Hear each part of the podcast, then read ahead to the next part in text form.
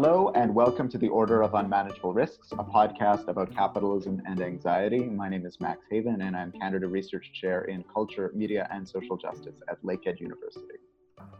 Hello, my name is Aris Komporozos Athanasiou, and I teach sociology at University College London. On this show, we call up someone whose research or writing has inspired us to think differently about capitalism and society. We seek to go beyond medical approaches to mental health and to explore the way an economic system both produces and relies on anxiety. This podcast is produced by the Common Anxieties Research Project with the support of University College London, Institute for Advanced Study, and the Reimagining Value Action Lab. For more information, you can visit www.anxious.community.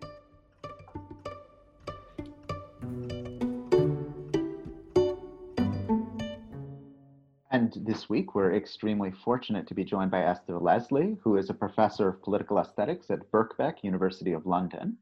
Esther's books include Hollywood Flatlands, Animation, Critical Theory, and the Avant-Garde from Verso in 2002, Synthetic Worlds, Nature, Art, and the Chemical Industry from 2005, Derelicts, Thought Worms from the Wreckage in 2014, Liquid Crystals, A Science and Art of the Fluid Form from 2016, and Deeper in the Pyramid with Melanie Jackson from 2018. She's currently working on a project called Turbid Media about the new presence of fog, froth, and foam in our world, and also a history and philosophy of the device, which is one of the topics we'll be talking about today. Welcome, Esther. Thank you. Uh, I have been uh, reading Esther's work for a number of years, which I found when I was doing research, uh, I believe many years ago when I was still a graduate student on Walter Benjamin, uh, that Esther is uh, a figure that Esther has written about uh, quite extensively, um, and the general tradition of thought that emanates from that Marxist philosopher of visual culture and consumer society. So it's a really wonderful opportunity to get to speak with you today. Um, today, we're going to focus on a recent article by Esther in Journal of Visual Culture, uh, volume 18, issue 1 from uh, last year, 2019. And the title of that article is This Other Atmosphere Against Human Resources, Emoji, and Devices. And uh, I guess before we get started, Esther, I just wonder if you might tell us a little bit about, about how you came to write this essay and, and focus on these topics. It emerged out of a conference that Marquard Smith had organised at um, at UCL, indeed, which was somehow to do with questions of of the emotion. Uh, no, not to do with the emotions, to do with human resources. Um, as an open kind of phrase, what are human resources? But of course, I immediately interpreted that as I was expected to in relation to questions of labour management, I suppose. But then that very quickly took me down the route of thinking about the ways in which emotional life is managed in labour situations. So I did a shorter conference paper about those questions, and because it was under the auspices of the Journal of Visual Culture, I was quite interested in the visual analogues to that. So, thinking about the ways in which visual technologies have been used to monitor emotion and to monitor labour, and um, the the written piece developed out of that. Fortuitously, at the same time, the artist Zoe Beloff was working on a show called Emotions Go to Work, which um, eventually showed in Colchester, and she was working at the same time as me on questions of labour and emotion and uh, emojis and emoticons, which are issues that come up in the in the essay. So I'd sort of developed it very much in that direction. I, thought maybe we could just begin very briefly by talking about uh, the emergence. I think it was maybe last week or perhaps the week before of the the strange care emoji that Facebook has announced, this sort of strange hug like creature um, that they've developed, I guess, particularly to help people who are feeling isolated or fearful or who knows in the in the current pandemic. H- have you seen this? And uh, yeah, it's very strange. No, I haven't seen the actual emoji. It sort of flitted across the screen, the, the, various screens on which I spend most of my life now. So I sort of became aware of it and I think filed it alongside, um, yeah, hand clapping emojis for the NHS. You know, one of these kind of functional, non functional little bits of pixel fluff that um, kind of tried to make us feel better, but are, are, fairly inconsequential in a way. But it's probably thereby the most, you know, iconic. It'll probably surface as the most iconic thing of this whole period. I should think. Mm-hmm. I, I was wondering, and maybe we'll return to this uh, near the end of the conversation when we come when we circle back to the emojis. But I wondered if it's a if it's an emoji, it's just sort of a, like a temporary emoji, or if this will be a new sort of structure of digital affect from henceforth. Mm. Yeah yeah will it extend our, our kind of palette i mean it's sort of interesting because maybe it does name a new kind of emotion that that comes into being in these extraordinary uh, new pandemic circumstances there's sort of you know a lot of lip service given to the notion of of care um, perhaps less self care, which is interesting because it's always self isolation, which I find quite odd. Whereas what we might be doing is isolating with that sort of extra kick of the, the self uh, has to be added to sort of in, increase the kind of parameters around ourselves. But with care, is it just a, a care emotion, just this sort of abstract care that could go in in any direction um, at just this moment when uh, so little care might be being um, uh, encouraged or given out by our leaders. Mm-hmm, mm-hmm. And it reminds me of a, a passage in your uh, text where you you reflect on the infamous uh, visit of uh, Melania Trump to the uh, refugee detention center, where she was wearing that very strange coat that said, "I don't really care to you." And I wondered if they'd make like a sort of emoji of her, and it could be like the "I don't care" emoji. Yeah, there always has to be a, another kickback. I'm sure Trump would be um, very happy to plaster that all over his Twitter account. I don't care. Sort of the apotheosis of Trump as an emoji. Mm. Okay, okay. Um, so, what, uh, as with most of our formats for these conversations, uh, I have a number of quotations from your article, which I'd like to read and then just ask you in some way to respond to, because I think these uh, I found your writing to be extremely um, illuminating and evocative, and I, I wanted to share it. Uh, and I've sort of picked out four passages, and hopefully we'll be able to get to them in the next uh, short while when we have you here. Um, and it, I sort of picked them to delineate a bit of a story, one of the many stories that flows through this piece. Um, and so you write uh, somewhat early on in the essay that, quote, Marx wrote of labor power long ago, is the labor power of today's human resources ever more heavily invested in questions of morale? Are the capacities to labor of contemporary workers more aligned to emotion, mood management, and affect? The resource that is the human is often now employed as a generator of emotion, atmosphere, comfort, or intimidation. Human resources are an indefinite quantity of muscle, brain, nerves, and movement which may be the movement of stretching out a smile or a nod of affirmation, a shop worker's polite phrases, a bouncer's tough demeanor outside the nightclub. All these muscular movements may be monitored reactions required to prove their effectiveness as such, employed in the realm of what has been termed emotional labor power. Emotional attitude, the effort of keeping up a smile in the face of angry customers or ungrateful clients, the energy needed to display positive emotion and to repress negative aspects is an energy mustered by the worker, but it belongs to the managers who have purchased that emotional labor power. This emotional control or management is organized so as not to jeopardize the product, the service, the labor outputs that have been bought by the employer or the consumer, part of which includes emotional performance or demeanor. The labor power of smiling has its costs, though, multiple ones. Emotion is a resource, an energy, a labor power that is directed towards production. Emotion is also a product, the output of a part of the saleable thing or experience.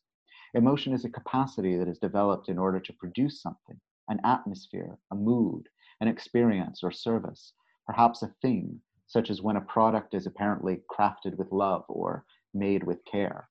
Such emotional labor power, the capacity to emote, believably enough at least, is what makes the prospect of AI replacement of workers complicated. At the same time, this capacity, this labor power, and this emo- labor of emotions find other outlets as, uh, as output, inasmuch as emotions are increasingly rendered as data, which is then to be further used and exchanged. Emotions become a kind of raw material, something to be mined. This endless resource of emotions has been made excavable and capturable by contemporary technologies, which make it possible for emotions to be donated without respite. Esther, I, I wonder about this uh, passage, and I've made a few omissions or ellipses here, but about a kind of transition in capitalism from one that seemed to, that at least appeared uh, in maybe like the 19th century form of industrial capitalism, not to particularly care what workers thought or felt or did, to one that seems increasingly invested in emotions both as a product that then they can and workers emotions specifically as, as a product they can sell to customers but then also as uh, some way of managing labor power in this moment. How, how would you characterize that kind of transition that we've been through? Yeah i think you know i think there's a variety of things there because in in some ways there's i want to i always want to say marx was there already, you know, in his ideas of the living personality or the way he writes about the the the human who's sort of cauterized and unable to um, fully experience through the senses because of the conditions of labor. And, and for me that's a, an emotional um, stunting in a way and marx is sort of aware of it. So I, I sort of almost want want to say that that it's it's there and, and we can read it through Marx's ideas, but while sort of at, at the same time acknowledging or tracking a, a, way in which it comes more and more to the fore in terms of certain techniques. But you know, this the, the fascination with the emotions, with their physiological basis, and all of the sort of uh, work around Darwin, uh, um, you know, looking at the emotions in humans and animals and, and so on, shows that there obviously there's already a, an interest in there in emotion and in questions of personality, but perhaps it can't be locked so effectively to um, the workplace and sort of made operative as as a way to um, I suppose, mo- monitor workers, but also then as a sort of technique to stimulate and and increase productivity, which I suppose is something I track across the article. That it, it becomes increasingly a sort of mode of human resource management to to think about the emotional um, investments, uh, to stimulate emotional investment across the workforce, to bar- block out certain emotions within a workforce, and so on. And I suppose one of the things I was doing in turning the attention to the emotional was not necessarily foregrounding its increased presence in our working environments, although that is also the argument, it's also to undermine a kind of Marxism that wouldn't be interested in that mm. in those questions. Um, and we probably know you know far too many sort of uh, doer types of marxism that exclude that idea. And so ideas of emotional labor didn't I don't think particularly emerge at the at the core of uh, Marxist theory. So I wanted to to bring that together with Marx's idea of labour power as a as a central facet of his analysis. But then I was just thinking as you read the paragraph, by the end we've sort of got back to the, the usual Marxist concern with production and and a kind of concrete um, area of, of something almost tangible that across the course of the passage emotions become as they become themselves sort of uh, become a raw material for mining and for excavation and for uh, another circuit of valorization. So, you know, in a way, this is kind of also about uh, putting what seems to be outside the, the usual sort of circuits of value according to Marxist theory right back into the center of them. Hmm. And and then uh, in the next passage I wanted to read, you you in some way bring us to the to the true kind of terror of the present, uh, which is the way in which these new digital technologies have opened up a whole new spectrum of methods for control and excitement of emotions. Um, and, and I just want to read this passage because I think it offers us so many clear examples of how this works. But to preface it by saying that what I appreciate so much about this article is um, you taking us into the kind of emotional life of digital technology, not through the perspective, first and foremost, of the consumer, but through the perspective of the exploitation of labor power, uh, as that also impinges upon upon the consumer but also thinking through how, how it operates at work. So let me let me uh, let me read this passage. Um, analog, an, analytics are a product of now now available massive pools of data, which can be evaluated at various scales and granularities. Quantified workplaces collect data concerning employee performance, productivity, number of keystrokes, turnover rates, employee retention, employee engagement, and overall job satisfaction, and more which is monitored and analyzed automatically, while workers are requested to log their rates of stress, well-being, subjective sense of productivity, sometimes on a Likert scale of one through five, conveyed through little pictograms of face of button faces, which range from the large smile to the downturned mouth.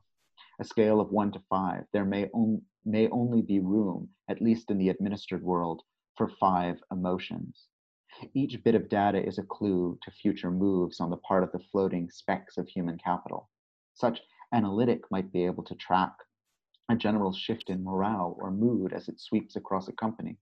That emotions and mood are key indicators is evident in the rise of another digital analytic field, which is emotion analytics or sentiment analysis.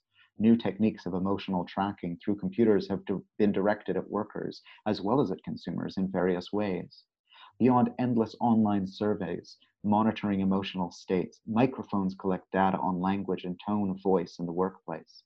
Audio mining techniques and a correlation engine ascribes the labels of human emotions to those monitored words and tones. There is also the mobilization of video cameras to capture facial expressions and modes of attention. These migrate from workplace to zones of leisure to shopping centers to school and other institutions. In June 2018, reports circulated of a smart classroom behavior management system used in a school in Hangzhou in China to assess degrees of attention and mind wandering during class through computerized facial analysis. The company Amazon is a leader in deploying these measures of emotional and affective response in the workplace and in the arena of consumption. In September 2018, there were reports that Amazon has applied for a patent for self-opening smart parcels that can video their recipients' excitement as they open the package. Um, it, it, in such a way, it's so strangely dystopian. Um, and I wonder uh, what I appreciate about this article in some ways is that it tries to, again, link us to a longer history of the way that capitalism has uh, relied upon the orchestration of emotions in certain ways, the production of emotion, the suppression of emotion. And I wonder here a little bit about, um, and I don't want to get too too deep in the weeds, but the question of, of why. I mean, is this ultimately about reducing uh, the number, like reducing capital's reliance on workers in some sense. It's, it's if you have a more efficient worker, you can pay them pay workers less. You can hire less labor power because each unit of labor power, being the human being, is um, is more productive. Is it about accelerating consumption? Is it, in other words, is it is it sort of on a microeconomic scale about the firm trying to um, trying to minimize its costs while maximize the value that it extracts? or is there some kind of broader shift going on for, for in your in your thinking in the nature of capitalism itself in the sense that it, it, as maybe some have argued there's a kind of shift more generally to in the nature of value generation in the system that now the system is more invested in harnessing and exciting emotions um, i don't know if that question makes as much sense but i guess i'm, I'm, I'm curious if there's been a, a, a fundamental shift in the nature of capitalism or if this is capitalism as usual but with new technologies. Yeah i think i find it very hard to answer that, I suppose. I mean, there, there's that thing McKenzie Wark says, isn't there, about how um, capitalism always comes with some kind of qualifier. So we've had surveillance capitalism, you know, we could bolt something on the front, but, you know, are we now just simply beyond it or somewhere else? Well, I would leave that open. But um, I think I'm not sure that the beast is always necessarily um, rational or self-determining but I, I, I think a lot a lot of these technologies that have developed which are around you know emotion tracking and, and I think also a lot of physiological tracking now um, uh, earbuds that measure oxygenation levels or pulse rate and uh, all of those um, things which I've written about elsewhere also in relation to to cattle um, mm. uh, and, and the milk yield and so on, where they're certainly directed towards new efficiencies within production, streamlined production, and the um, uh, being able to step in and, and um, uh, prevent certain kind of hold hold ups in in the flow of things and never forget we are now the herd um, who should get immunity. So, you know, I, I, take it really seriously that that sense in which if we want to know what's happening to us, we we look at what's happening to cattle.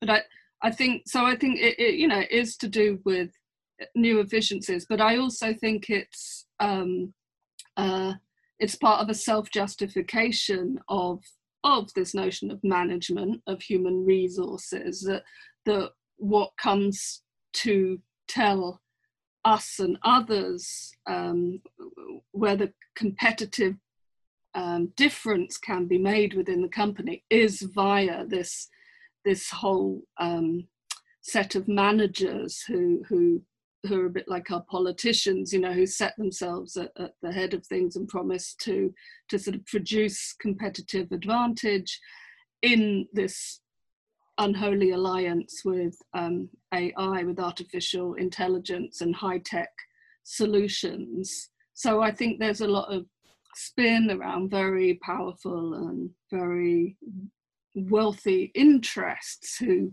who convince capitalism that this is the way to go. This is how to maintain competitiveness uh, in in difficult situations, in situation where capital is so often tending towards crisis.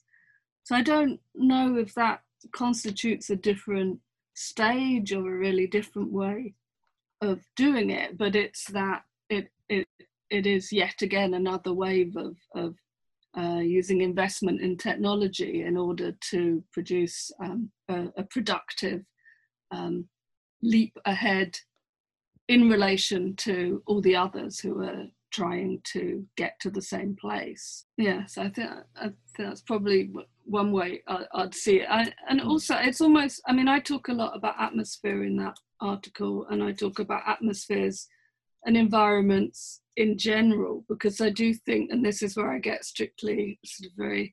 It's not scientific because it's about certain kinds of hmm. feelings and you know, it's like viruses and memes, you know, these things are kind of around us, but we don't see them. But, you know, we exist within an atmosphere which is a heavy, uh, technologized one of data flying backwards and forwards, of us emanating uh, data from ourselves constantly. Um, this is this is the, the atmosphere within which we are, and one can't necessarily find um, where these things start from because it's Mm. also entangled and atmospheric you know we precisely sort of move through it without seeing it and we're not necessarily sure where the, the agency is um, in in all of us so i think that atmospheric sense for example of you know we are all gamified now or the quantified self it, it kind of creeps up on us and then we find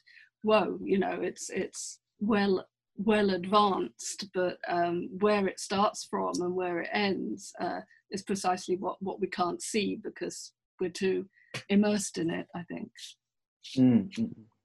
Uh, The the impetus for this podcast and the project of which it's a part, um, the Common Anxieties Project, is um, an attempt to perform a, a, a sort of materialist and, and uh, approach and a theorization of the so-called epidemic of student anxiety.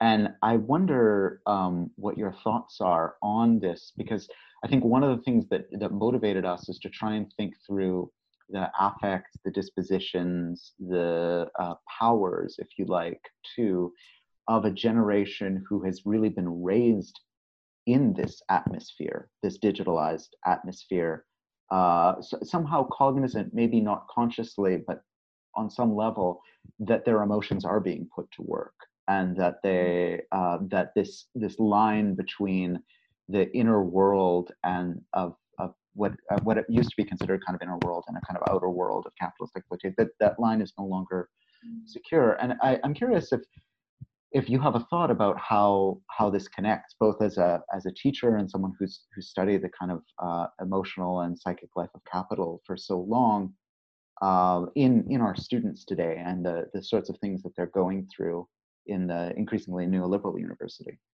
yeah i mean at some level it's just it's really material isn't it you know because Mm. there, there's always a, a, a tendency to say this is you know just a a uh, an irrational response but actually uh, the sort of things that um, i think people who are students today have been through since they were at school you know endless crisis um, war uh, the inability to imagine themselves in, in stable jobs and stable homes and so on. I mean, it, it's almost a wonder they're as robust as um, as they might uh, be. So, you know, at, some level, I think it's um, you know that there's no mystery there to that rise of um, uh, of insecurity, anxiety, um,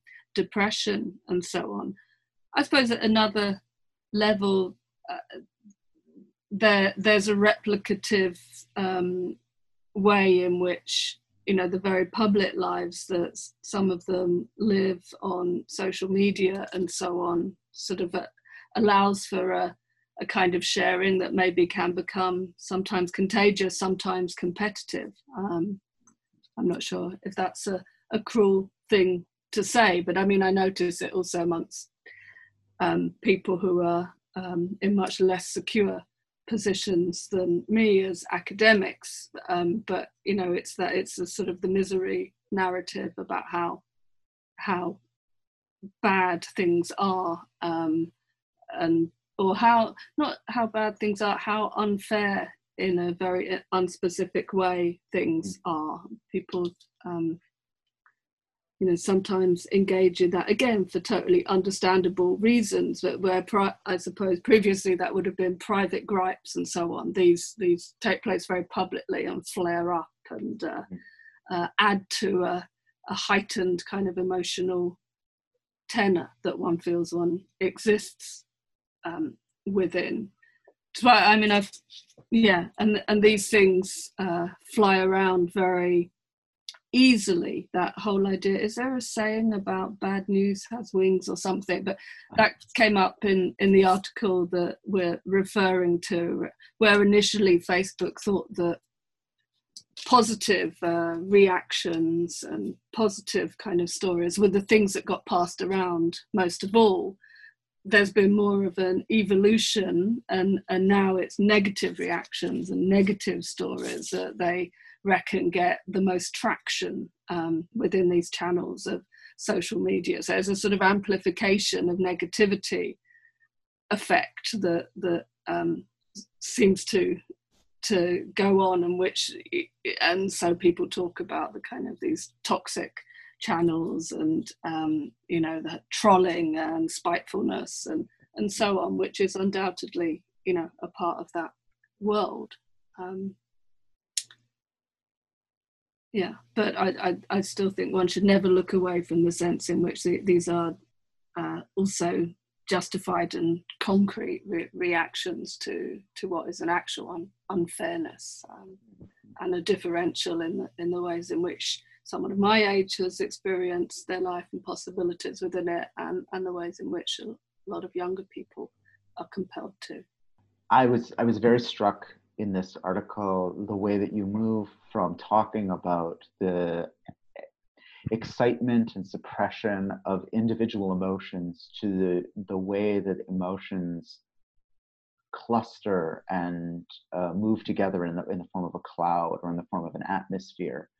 Um, and and how what I, one of the things I took from your article is that there's a certain sense that the corporations, both that are targeting workers and targeting consumers, really want to have a, a very precise control over this atmosphere. And yet, something about the atmosphere, the emotional and affective atmospheres um, between us, is in some way beyond their their control. They're they're in some ways chasing it uh, as much as they're trying to change it. Um, and I, I, wanted to read this uh, this final passage I have for us today um, that uh, you used to close the, the article, which I think is really illuminating too.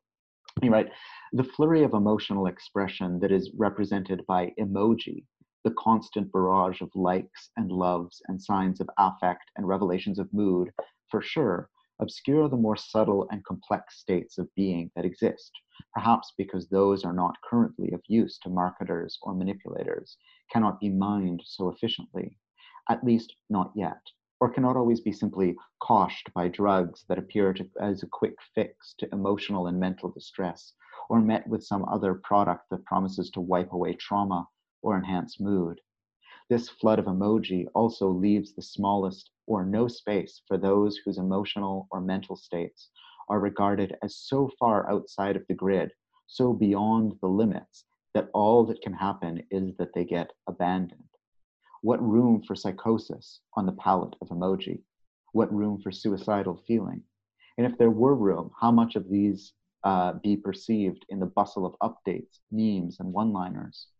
Of course, suicide emoji exist, and maybe someone could communicate their intention in that in this way, and maybe it would be seen in the flood, or maybe not, and maybe someone would respond, not just with the reaction emoji, but really responding, or not.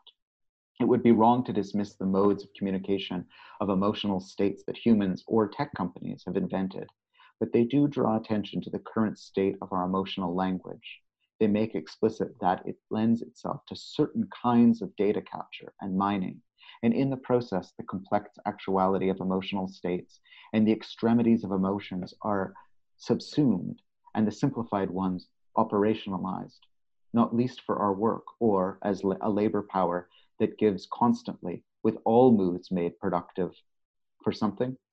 Our devices are complicit in the circulation of explicit but circumscribed emotions which are, as labor has been before it, subjected to parceling up, the division of labor, a strict division, all the better to calibrate all that labor power, that capacity to think and feel and to respond and to produce mood, and in an operation of what has been termed psychopolitics, all the better, through the device's devious divisions, to direct those capacities where they are most profitable um, there's so much going on in these in these final, I think, quite quite haunting and important words. Uh, but maybe just to take the kind of first one that jumps out is the way in which this um, the kind of emoji atmosphere that we are living in now uh, so dramatically delimits um, the kind of spectrum of uh, affective and emotional expression that we have that we're now asked to uh, really articulate all the emotions we could possibly have in only one of five little faces, now six, because care has been added. And may, maybe this brings us in some way full circle, um, because it strikes me that in moments of incredible crisis and an incredible crisis of capitalism, such as we're living in now, Facebook responds by giving us a new emotion, adding another color to the palette. And yet, that color in some ways is unlike any other color because it doesn't actually refer to an emotion as we understand it. Care, like so many things, is a bundle of emotions. Um, and mm-hmm. as so many theorists point out, care is complex. Care can include anger and frustration and uh, disagreement. Um, and so I wonder, you know, um, where where does this leave us, those who would struggle not only for a larger emotional palette and and for a kind of world where many different um, psychological worlds can fit, uh, where does it leave those should should we be in some sense quitting these social media and or should we be somehow hacking them or using them differently to give us a greater range of emotional uh, possibilities for for really responding as you as you put it here like really really actually reaching out and uh, having that kind of response that isn't simply clicking like or clicking angry or what have you yeah, I guess. I mean, I suppose we, you know, we we can't and we won't stop using them. I guess we we can be wary of them in some ways and and understand um, why they exist and what might be happening at, at the other end of our finger touch. You know that this, you know, tiny fingertip sort of connects us into real massive analytic systems. Um, and so we, uh, rather than sort of performatively showing how, you know, caring and lovely we are, we, we, I suppose we might think about, as you say, what it really would mean to care. What would one have to do to actually um, care about something? What would that um, necessitate? So I think it, you know it's like it's like the, my, my, final line about the devices kind of divisiveness come, comes from this idea that in the etymology of the notion of the device is the notion of division and in the ways in which emotions are uh, conceptualized through through the Likert scales that you click on at the airport or in the workplace um, and through Facebook palette of emotions. You know these these divisions become and produce or are reflective of the divisions between us. And, you know, some people were um, doing a thing on Facebook, which, um, and I'll probably forget it now, but rather than this notion of social isolation, what was it they were saying? Physical isolation and social solidarity. Um, so, you know, twisting the, the kind of government mandated phrase into something that then proposes in good Marxist sense, um, in, in some ways, a kind of contradiction or a contradiction in this moment, because how does one enact the social when in, in some ways it's precisely the social that's um, denied to us in these pandemic times. But, you know, at least it, it, it twists, it twists the the frame and thereby produces a slightly new view on things. And perhaps you know that should be uh, what should we should be doing uh, much more you know using producing a kind of um, montaged or uh, incongruous kind of combinations of, of these limited palettes in order to sort of break them and twist them and, and let something else peek through in the divisions between them i suppose is probably the best I could imagine right now. Mm-hmm. Esther, thank you so much for joining us. It's been uh, it's such a fascinating article, and uh, it's been a really fascinating conversation. Thank you. Thanks so much. It's good to see you.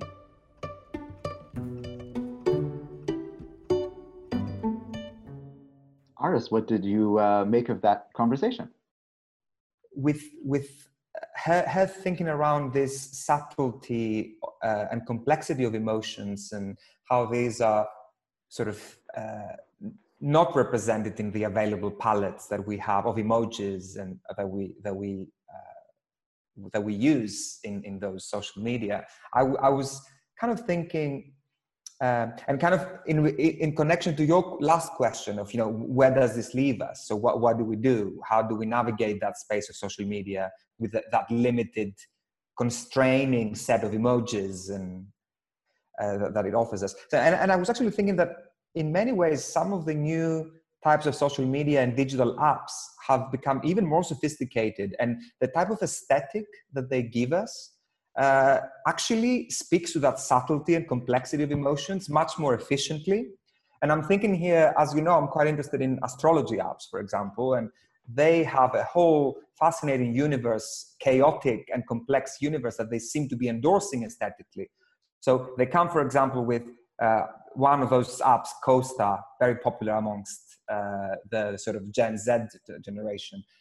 They come with this very fascinating, neat, kind of apocalyptic emo- em- emoji aesthetic, a very wide array of, of very dark and kind of sinister type of images which they actually once you download the app they embed in your in your iphone and you can use them when you text so quite interesting how they speak to that uh, sort of uh, emotional state and mood of the moment.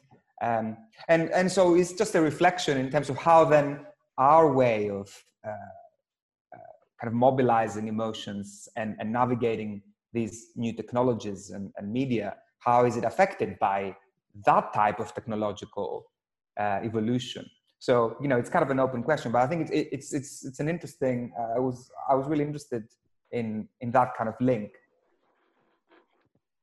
For me, it brought up um, again, and maybe I'm I'm fixated on this because it was the last thing we discussed, and and what you mentioned is is the strange way that uh, we're quite limited in the palette of emotions we get to discuss, and perhaps because I'm um, uh, I, am limited to the English language. I am often frustrated by the language I live in for its incredibly limited emotional palette.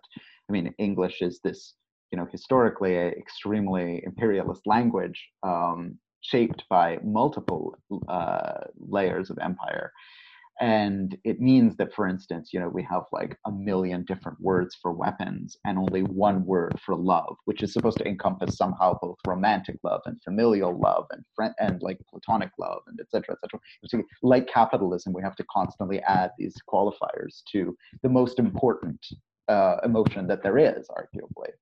Um, and it reminds me that uh, you know there's there's of course the academic field of that gets termed affect theory, which has made some really interesting developments in the last few years in helping us think through the importance of emotions to political life and to cultural life. Uh, but then also coming to meet it uh, from a completely different space is some very interesting developments in neuroscience of all things. I was recently uh, reading the work of uh, Lisa Feldman Barrett, who's a very interesting neuroscientist of, of emotion, who makes the what would have at one point seemed completely radical argument, and it's still radical in neuroscientific circles, but gaining a great deal of acceptance, that ultimately uh, these things that we understand to be emotions that exist in kind of discrete, distinct boxes, like anger and uh, you know um, uh, fear and disappointment, that these boxes are ultimately arbitrary. They're they're ultimately cultural. They're frame. They're built, and we teach ourselves as a species, generation upon generation, culturally, how to name different embodied sensations as emotions. And again, from a sort of a, a postmodern informed, uh, deconstruction informed uh, perspective in the social sciences and humanities, this is not necessarily surprising. What is surprising is to examine the neuro, the um, sort of neuroscience evidence for it. And what she concludes in her book, one of the most interesting conclusions I find, is she suggests that we really have to take responsibility for broadening our palette uh, of emotion, for developing actual new words and terms and popularizing new words and terms for the complexity of emotion. And she points out that this has happened within the history of English quite a few times, like famously the word like schadenfreude, the, the enjoyment you take from the suffering of someone else uh, this is a word that had to be borrowed from outside of the language in order to make sense of a quite common emotion. But there are others as well. Uh, and there are some art projects, which I'll put in the show notes because I can't remember the names right now, that are trying to do this kind of work of, of giving a language for us to describe shared experience. And the final thing I would say about that is simply that I think the importance of this as a political project is more important now than ever. So, you know, we're here in the middle of the lockdown. How do you describe that sensation of being at once busy and bored that many of us feel? What, how do you describe the sensation of mm. wanting to reach out to your friends and family and not being able to handle one more stupid zoom meeting where it feels like you know you're you're at a distance but also in some weird proximity how do you discuss the um, the strange emotion of wanting the separation that you no longer believe in between public and private space but still wanting that in some way. Like there's a whole range of emotions that I think in our quote unquote new normal we're experiencing. And that if we can't name them, we risk it being named for us within that kind of limited corporate palette that I think Esther's uh, essay gives us so clearly. And so in some way, there's such an importance now, um, a way of, I guess, taking care in a different sense in redefining the emotional landscape and recategorizing things and adding more granularity and complexity than the five, now six emotional responses that Facebook gives us. Absolutely, and I think you know this just to uh, brings us also back again to to the question of the imagination, right? Which we you know it's uh, it's the, the sort of the, the viewpoint from which we can begin to uh, expand that palette uh, beyond the kind of discursive linguistic means. It's kind of this deploy, deploying the full breadth of our imaginative capacities that can include other forms of representation. Um, and, you know, uh, this is where art, art projects are, uh, you know, are able to offer this kind of um, uh, richer language for that expansion to take place. But, you know, ultimately, I think uh, it also takes us back to where we began this this podcast series with that, those questions of um, you know this radical uncertainty and radical complexity that we're experiencing and uh, how do we make sense of it and what how do we represent our complex emotional experience of it? And you know i think um, yeah it, it, it is there, there are here opportunities as well that are being opened up in, in our current moment. So yeah it was a really interesting conversation, I thought. Hmm. Well, with that, I think we should probably bring this episode to a close. So, a reminder that uh, you can find more about this uh, this uh, broadcast uh, on our website at anxious.community, a n x i o u s dot community, uh, and you can also find more information at the uh, Institute for Advanced Studies at University College London. Uh, this has been a production of the Reimagining Value Action Lab and also the Institute for Advanced Studies at UCL. Uh, and we look forward to seeing you next time. See you next time.